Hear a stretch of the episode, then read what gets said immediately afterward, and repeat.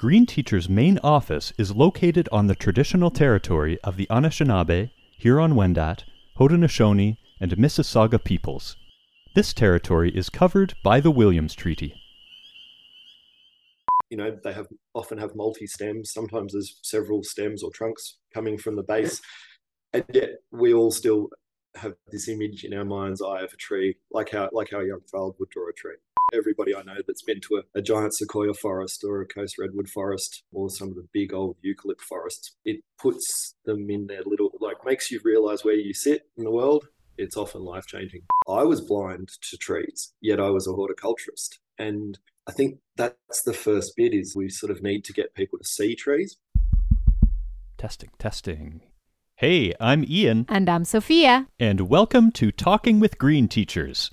This is the Environmental Education Podcast, where we discuss recent developments, big ideas, and creative approaches to teaching green.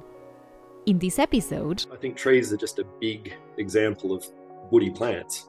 You know, they're, they're obvious, they're, they're, they makes it a lot easier for people to get those concepts across. But then there's the, uh, the benefits of trees. You know, this idea that in the world. It's great when I hear teachers te- getting young kids to understand how the trees are cooling their environment, providing ecosystem services and habitat for not just the big obvious things like be they birds and, and the bigger, bigger animals.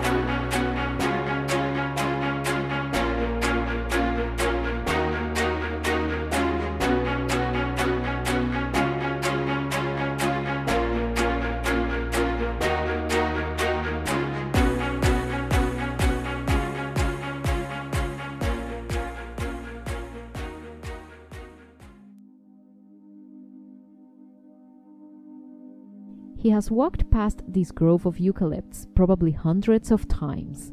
But something different catches his eye this morning.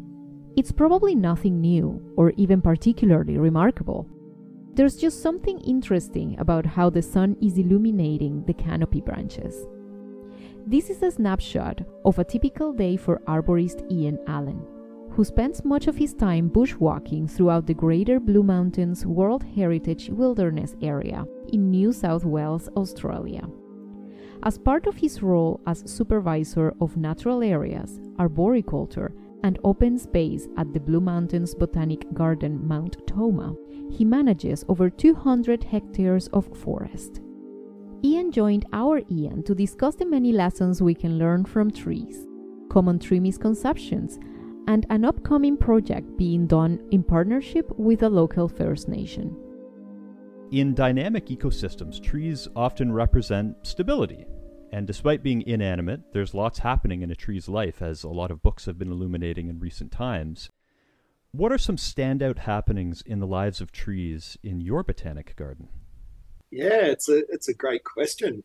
I mean, I'm, I'm a, it's, it's pretty obvious. I'm a, I'm a tree person. I love trees. I'm a bit yep. obsessed with them. Um, and you know, one of the things is that uh, trees, trees are so long lived. Like um, the majority of trees, they they they live a lot longer than us. Um, you know, many of us don't even have a good frame of references to the time frames that trees live. You know, hundreds and 100s mm. of years. And the question sort of takes me back to a, a chapter in a Sand County Almanac by Aldo yep. Leopold it's on the um, shelf. Um, and, and unfortunately, it's it, unfortunately it's a chapter about cutting down a tree, but it's so beautiful in that it just marks as the as the Sawyer goes through the the the growth rings of this great old oak. It just marks the passing of time right through one side of the tree and out the other, and all these moments in time where that everything from birds roosting in the trees, you know, storms, snow, great snowstorms and wind events and weather events um, affecting the tree and and I always think about that. I always think about that when I look at these great old trees, and you think, what has that tree seen? Um, what's that tree felt? And I went through a big period where I didn't want to anthropomorphize trees, but mm-hmm. more and more now, I, I, I'm I'm going back into that because I think that's one of the best ways to connect people with trees. And to a trained arborist, and which I am, you learn to study the trees, and they talk about the body language of trees, and you can see these clues in the shape of the tree, in, in the wood that it's put on, in, as to what it's experienced. And more and more these days, you're looking even for things like hints at, as to what's living in the tree. You know, the, the, the ecosystem benefits the tree has, and and in our botanic gardens, we we have all those sorts of things. We're we're relatively young botanic gardens, yet the land that the botanic gardens on has some very very old trees, some old eucalypts on it, and yeah, you look up into these things and you just think, wow, that that tree has been here longer than white colonization of the land. It, it it's had the Darug people, the First Nations people inhabit the land here, and that I'm sure they understood even more about those trees, you know, and and yeah, I guess that that big long life stuff. There's just so many things going on in a tree that, that, that the tree has seen, and and it always excites me and makes me think. You mentioned about anthropomorphizing, and this is something that I'm just always fascinated by. And my background is in nature interpretation and teaching through the land and through nature. And this was always a discussion point with colleagues was to what extent or should we anthropomorphize at all and if so to what extent should we do that for you is there a sweet spot in terms of bringing that anthropomorphism into it yeah i think i'm i'm still trying to figure that sweet spot out but but i guess for me it's it's i, I mean I, I like to have a science backed position on mm. on how we think about the trees you know there's been a lot written lately and some great books um you know the hidden life of trees and things like that but where perhaps it's very easy to stray into into the idea of trees talking or or trees doing things that maybe aren't necessarily supported like plant sentience is is one of the hot topics that yeah. i mean you know it really really is a difficult thing and know I, I still think the sweet spot is is using that human connection with trees, um, where we can anthropomorphize them and, and get people to understand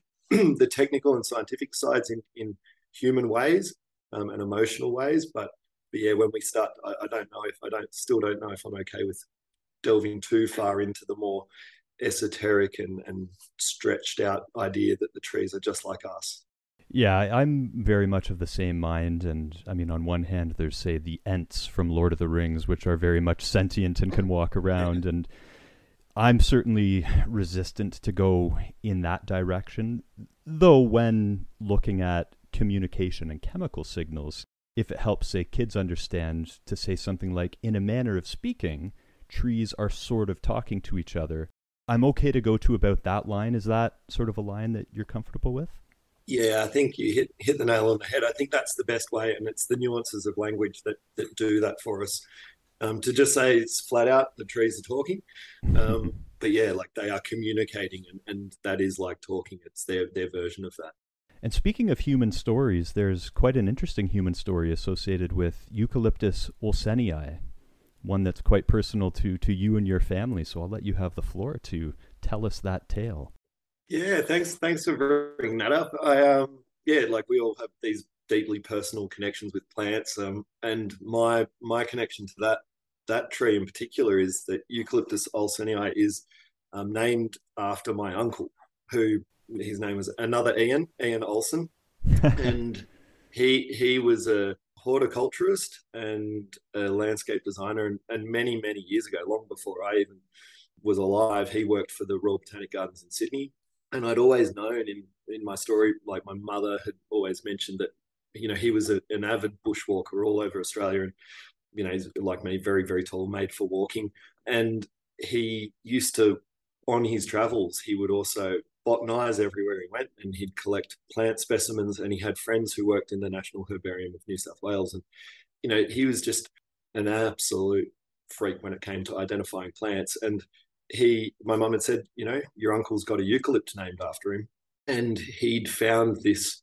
What's I guess a bit of an, like, to to see it, it's not an outstandingly amazing tree, but deep in the in the bush down in the south coast of New South Wales, he'd come across this tree, which I always used to think, wow, how do you how do you tell the difference between a eucalypt? There's well, eight up to eight hundred species of them.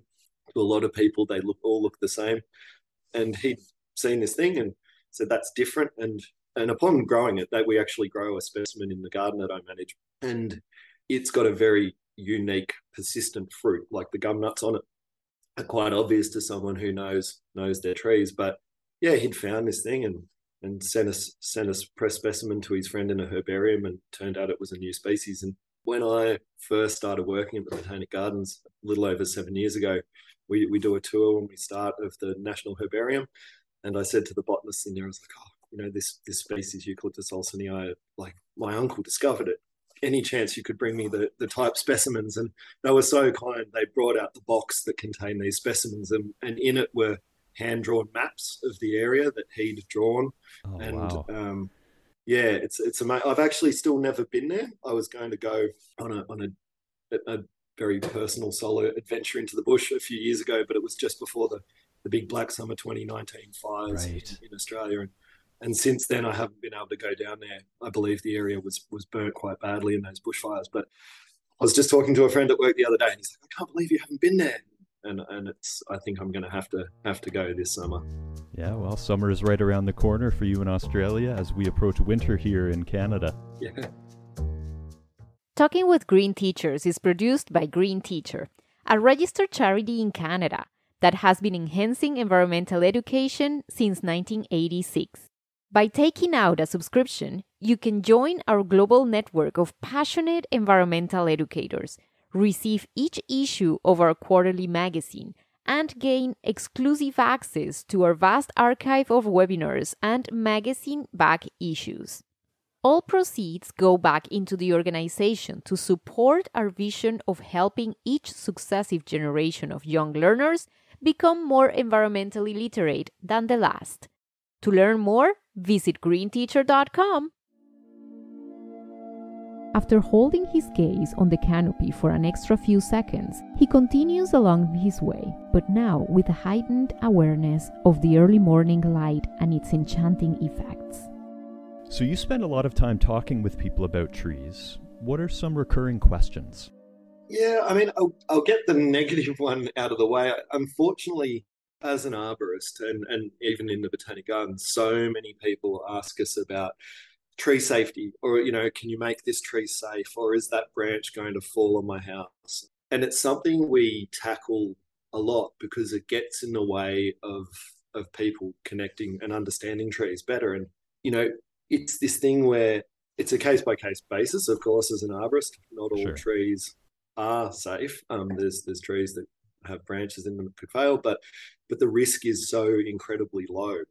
Yet it's just it's so entrenched in in a lot of people's way of thinking. Um, you know, so many people think, oh, this tree's hanging over my house, it could fall on my my house, um, and so on and so forth. And it's it's a tricky one, and we really try to steer around it into the positive side about talking about the benefits of trees and those benefits far outweighing the risk, and and that in in our landscape there are just there's hundreds of thousands of trees in, in an urban landscape and they're everywhere and the risk is so low that let's focus on the positives of trees because then you get that into the good discussions and people will start asking how old the tree is you know why is it the way it's amazing how much people just don't know about trees. They're right Yeah. down to simple simple things about about their leaves and about what they're doing and about how long they live you know and and i think it's it's exciting. It's kind of the how old is the tree? That's a that's a really common one and it's it's difficult we we had a sign on a big old eucalypt in our garden that used to say this tree is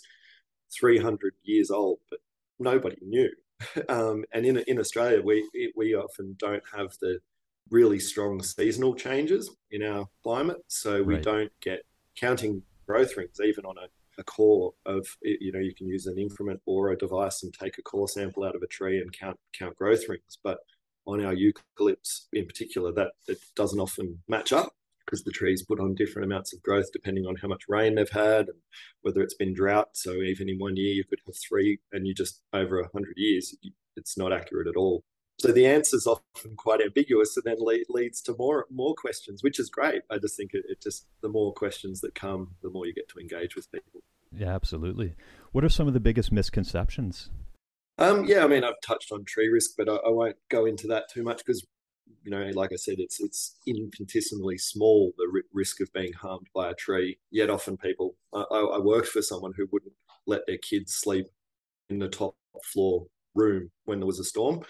You know, yet that tree was perfectly optimized and an amazing tree. It wasn't ever likely to cause any issues, but um, but the, the ones that are funny is like people still have the you know the carrot analogy of the roots like what is what is below ground in a tree is is Mhm. a mirror of what is above ground. And you, you see some great drawings on the internet. You know people you even have them in logos for arboriculture companies where they show this carrot-like root structure, and you know, trees' roots on mass may equal the above ground mass, but below ground they're limited by the amount of oxygen in the soil, which is normally there's not much below 500 millimeters, a couple of feet, and but yet they tend to spread out. The roots go far, far beyond the drip line. I just did inverted commas there of the tree, and you know they they can stretch out for hundreds of meters and microscopic little roots that you you wouldn't even be aware of in the ground if you if you dug a hole. So that's always a really cool one. And then I kind of find that the funny thing is that that we still have this funny uh, the lollipop vision of a tree. Um, you know, so one true. single one single straight stem with with a bunch of foliage up top, and and trees just don't grow like that. Yeah, there are some species that have great form. There's a lot of conifers that have that have the triangle Christmas tree shape. But even then, you know, they have often have multi stems. Sometimes there's several stems or trunks coming from the base, and yet we all still have this image in our mind's eye of a tree, like how like how a young child would draw a tree. And and I love challenging that. There's some fantastic species that people want to look like that, and they all want them pruned like that. But when you can get them to see how how wonderful multiple trunks and trees growing together rather than just one-off single trees can be a beautiful thing. So yeah, there's there's lots there's lots of misconceptions, and that's that's one of the joys of the job is is showing people the other side. Yeah, and I would imagine that when those misconceptions are debunked, that people are quite impressed, and it it creates this lasting impression. I mean, what else have you found really sticks with people in terms of in-field experiences with trees? Yeah, I think I mentioned touched on it slightly just earlier, where I'm amazed how few people have truly come across big old trees. Yeah, like Um, true old growth. Yeah, and, and you know, of course, that's our society. We've logged most of the big old forests all around the world, but there's still these amazing remnant trees out there. And I mean, you, you North America and Europe have trees in the urban landscape that are hundreds of years old. In Australia, we sort of don't have that so much. But but then when you when you can show people just just truly what a big old tree looks like, and then explain to them that the tree may be hundreds hundreds of years old that's amazing. And when people are lucky enough to and privileged enough to be able to go to big old growth forests, it, it's humbling. Um, it's really humbling. Like everybody I know that's been to a, a giant sequoia forest or a coast redwood forest um, or some of the big old eucalypt forests, it puts them in their little like makes you realize where you sit in the world. Um, Mm. But it's that's something where I think it's often life changing people, especially if you get to hug one of those trees. And again, that's where I my my less scientific hippie side comes in. Hug the tree, um, really, really connect with it, and yeah, I think that that's that leaves such a lasting impression on people. But and then hopefully leads to them planting trees. Because I mean, I still remember the first tree I planted as a little kid. Uh, it was an Arbor Day tree where you know they give schools these trees, and yeah, I think it was an, an Acacia baileyana, a Cootamundra wattle, which is an Australian native, and fast growing acacia. And yeah, just I, I remember it. I remember it having this distinct feathery foliage in its juvenile leaves. And um, and then seeing it a few years later when I went back to that house with my parents to visit it and sort of being like, wow, I planted that. Um, that must have been in the bicentennial in, for Australia in 1988. So Ah. showing my age there, but but a while a while ago.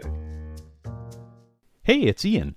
I'm just letting you know that a subscription to Green Teacher also includes access to our massive and fast growing archive of 500 plus ready to use activities, lesson plans, and articles. The recording of each new webinar goes into the archive too, and there are 125 of those and counting. To save you time, everything is organized by topic and age group. Learn more by visiting greenteacher.com slash subscribe. We also have special rates available for bulk orders from your school, board, district, faculty of ed, or organization. As always, all proceeds go back into the nonprofit. There are only small patches of light hitting the forest floor in this more mature section of woods. Owing to a gentle breeze above, the dappled light dances across the leaf litter. Switching to outdoor and environmental educators, which is our core listenership, how would you suggest that they incorporate trees into their teaching? I mean, obviously, trees are ubiquitous in most landscapes around the world, unless you're in more subarctic and arctic type landscapes. What would be some starting points that, that you would recommend? Yeah, it's great that on, on, on the point that the tr- that trees are ubiquitous in the landscape, they're such a great gateway mm. into mm. into plants, into into conservation, into biology, and even into our urban landscape and, and discussions around around sustainability and all of that. So I think there's sort of so many ways that that educators can bring trees in, whether it's with young children, um, getting them to understand, you know, to climb and engage with trees, to understand those really simple concepts about photosynthesis, whether it's whether it's biology and and you know the idea that the tree is you know drawing how, how evapotranspiration works and cools the environment um, and linking these great things into photosynthesis and the little machines in the leaves that are that are making energy uh, you know taking the sun's light and mixing that with water and sugar. And you know it's a, a really because they're just i think trees are just a big example of woody plants. You know they're, they're obvious they're, they're it makes it a lot easier for people to get those concepts across. But then there's the um, the benefits of trees. You know they're, this idea that in the world it's great when i hear teachers te- getting young kids to understand how the trees are cooling their environment providing ecosystem services and habitat for not just the big obvious things like be they birds and, and the bigger bigger animals but right down through to fungi and then how trees fit in the ecosystem um, I think that's you know it's sort of got it all. Again, trees just they're, they're, this great vehicle for all of that, and, and there's so many good resources out there for all of those things, be it through botanic gardens, through arborists engaging with arboriculture is a, a profession that's just constantly evolving at a really at a rate of knots. You know, whether it's the International Society of Arboriculture in North America um, and some other organisations that are just running really high level education for professionals. Um, and those people are incredibly in tune. They're tree people to begin with, and, and they they'll talk to, like me, they'll talk to any educator about trees for hours and they'll provide a wealth of resources and connections into that. Yeah, so many ways. This is maybe a bit of a curveball, but you mentioned that these are for people who are already interested in trees how do we get to and this is I, i'm always toying with this you know how do we get to the uninitiated the people who maybe just don't give trees a passing glance i mean have you ever had experiences where you were able to i don't want to say convert someone but for lack of a better term that sort of is what we're talking about. Yeah yeah. I mean it's you know there's some a lot's been written in recent years about the concepts of plant blindness.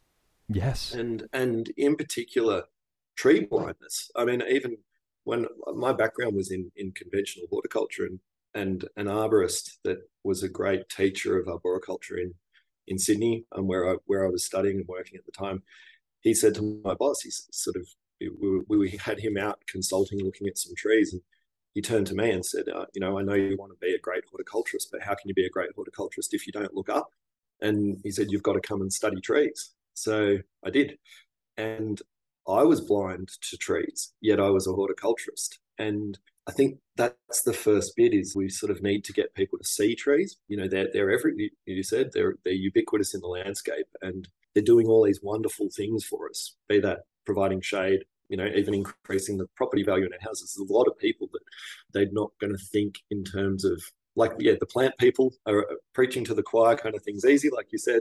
Yeah. But the people that aren't engaged or, or don't see it, they, I think we need to try to find their language and make that connection and get, get them to understand in their terms. Some people it's a purely economic thing, and some people it's maybe an aesthetic thing. Some people it's just they don't have time in their lives to or the opportunity. Um, you know, there's a lot of disadvantaged people that from disadvantaged communities that just don't have trees in their environment. So planting trees with people, getting people to have opportunity to come and see amazing trees, to, to facilitate places and spaces to have the conversations around them, and then to get them to be able to hug them and make their own personal connections. I think that's that's always the starting point. Otherwise, it's just a bunch of tree people like me preaching. Yeah, I mean, it's always easy to talk to a captive audience of people who already have that interest, and you make a great point. It's it's putting it into the language of other communities, what resonates with them, whether, as you said, it's economic or aesthetic and so on. Hi there. You might recognize my voice from such podcasts as the one you're listening to right now. Speaking of podcasts, Green Teacher is involved in another one. It's called Earthy Chats, and you know what? How about I let my co host, Jade Harvey Barrel, tell you the rest? Take it away, Jade. Thanks, Ian. Hello, all. Indeed, we'd love for you to join us for Earthy Chats, our new podcast where we've come together to spend time picking the brains of the brightest and best in environmental education. Like busy bees, we'll be cross pollinating ideas across our range of interests and knowledge bases to give you the inside scoop on what's new, who's doing it, and how you can do it too. All of the experts featured on the show have resources available Canada wide in the Outdoor Learning Store. That's Canada's non profit outdoor resource store you can check out the range of educator and student resources available at www.outdoorlearningstore.ca. So, whether you're a teacher, educator, parent, or just a general nature geek, there'll be something for you to sink your teeth into. Did I cover everything there, Ian? Definitely. Thanks, Jade. So, yeah, Earthy Chats. Check it out on your favorite podcast app.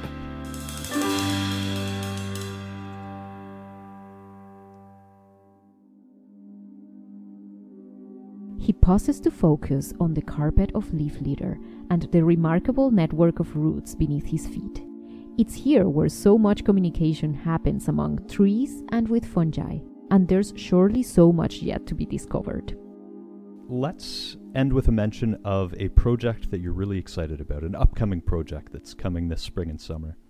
Okay, I might push it a little bit and mention too, just because one, one of them's uh, definitely a work in progress, but it's something important to a lot of us in Australia. Um, and that's our, our gardens is working on a First Nations multi-naming process where we're looking at trying building our relationships with um, Australian Aboriginal communities. And we we manage three gardens. Um, there's the Royal Botanic Garden Sydney. There's the our Australian Botanic Gardens in Mount Annan in Western Sydney, which is our native garden. And then there's Mount Tomah Blue Mountains Botanic Gardens up in the Blue Mountains just west of Sydney. And across those, our gardens sit on land that was traditionally owned by several different Aboriginal nations um, and, and, language groups. There's the Gadigal people in Sydney, and then the Dharawal, Gundungurra, and Darug people at Mount Annan, and then the Darug people up in the Blue Mountains Botanic Gardens. And yeah, as we build our our relationships with community and work towards reconciliation with those people.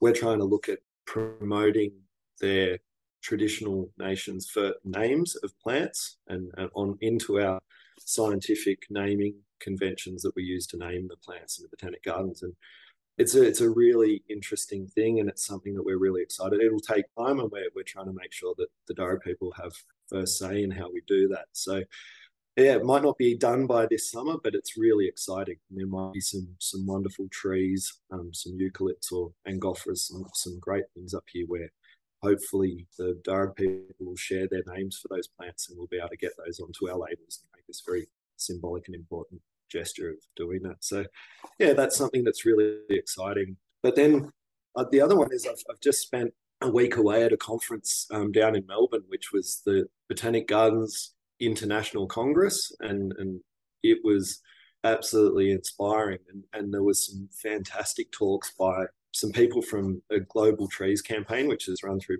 botanic gardens conservation international some arboreta like morton arboretum in america and Westonbirt arboretum in the uk and they've done this huge assessment of the state of tree species in the world and and there's some sad things that have come out of it but they're, they're saying you know a quarter of the world's tree species are facing extinction but it was wow. really pragmatic. Then they've done all this wonderful work for botanic gardens to look at how we can best conserve species and, and prioritizing things for us. And um, the Blue Mountains Botanic Gardens was impacted by the 2019 Black Summer bushfires, and what bore the brunt of that in our collections were the North American tree collection.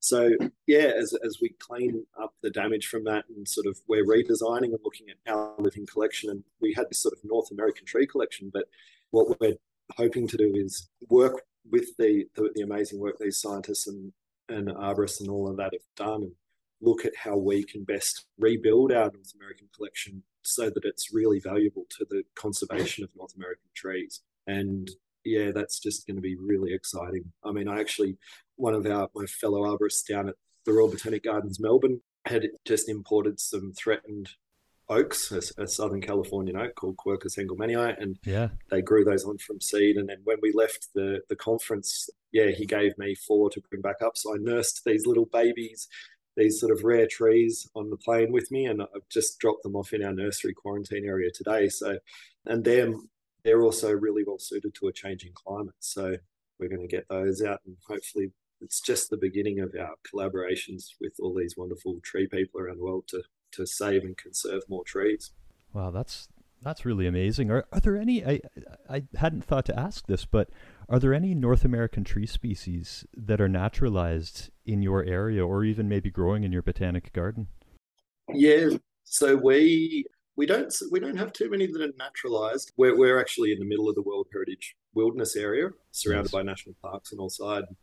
We manage any weed escapees very carefully, but yeah, we're, we're our garden is a cool climate garden with a focus on trees and plants from around the world to make the most of our climate that we have here and, and sort of grow and conserve things that might be very difficult to grow in the rest of Australia. So our garden can actually provide a really fantastic sort of biorefuge for us to be able to um, secure the genetic material of things that are, are, threatened from all around the world because we've sort of got this buffer of the national park around us. We're up in a mountain range and then we're on an island that's very far away from the rest of the world, being Australia. So yeah, we've got some fantastic North American conifer species. We've got a great collection of deciduous trees, some of the rare ash trees. So yeah, it's it's it's an amazing. Every time I go out in the garden, I look up and see a tree that I've probably walked past a hundred times before, and it's a new, it's new, all new to me. So yeah, it's great.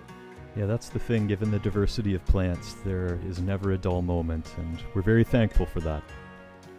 Well, from one Ian to another, thank you so much for sharing your stories and insights all about yeah, seeing the world through trees. There's a lot we can learn from them if yeah. we just pause and look. Absolutely. Well, thanks, Ian. I really appreciate the opportunity to have a chat about trees. As he contemplates the awesome potential for further discovery, he is reminded that the finer workings of intricate root systems are so often overlooked, especially among lay people. How best can he engage the uninitiated with this fascinating hidden world? Exploring this question will be his mission for the rest of the morning. He continues his bushwalk.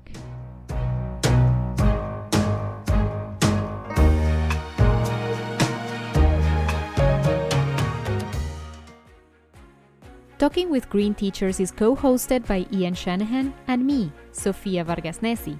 Ian is the show's writer and editor. Logo design is by Devin Terrien. Subscribe on Apple Podcasts or iTunes to get instant access to each new episode. If you really like the show, give us a rating too. We can also be found wherever you get your podcasts. Thanks for joining us in this episode. We'll chat again soon.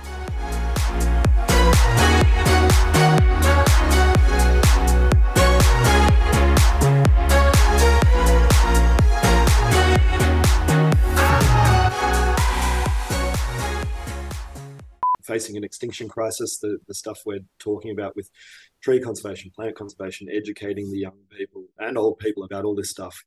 It all ha- it's everybody's just as important in that as as each other. And yeah, thank you for all your work. I couldn't do it. I'll just talk at people about trees. hey, there's there's a role for all of it. but thank you for the kind words. Really appreciate it. And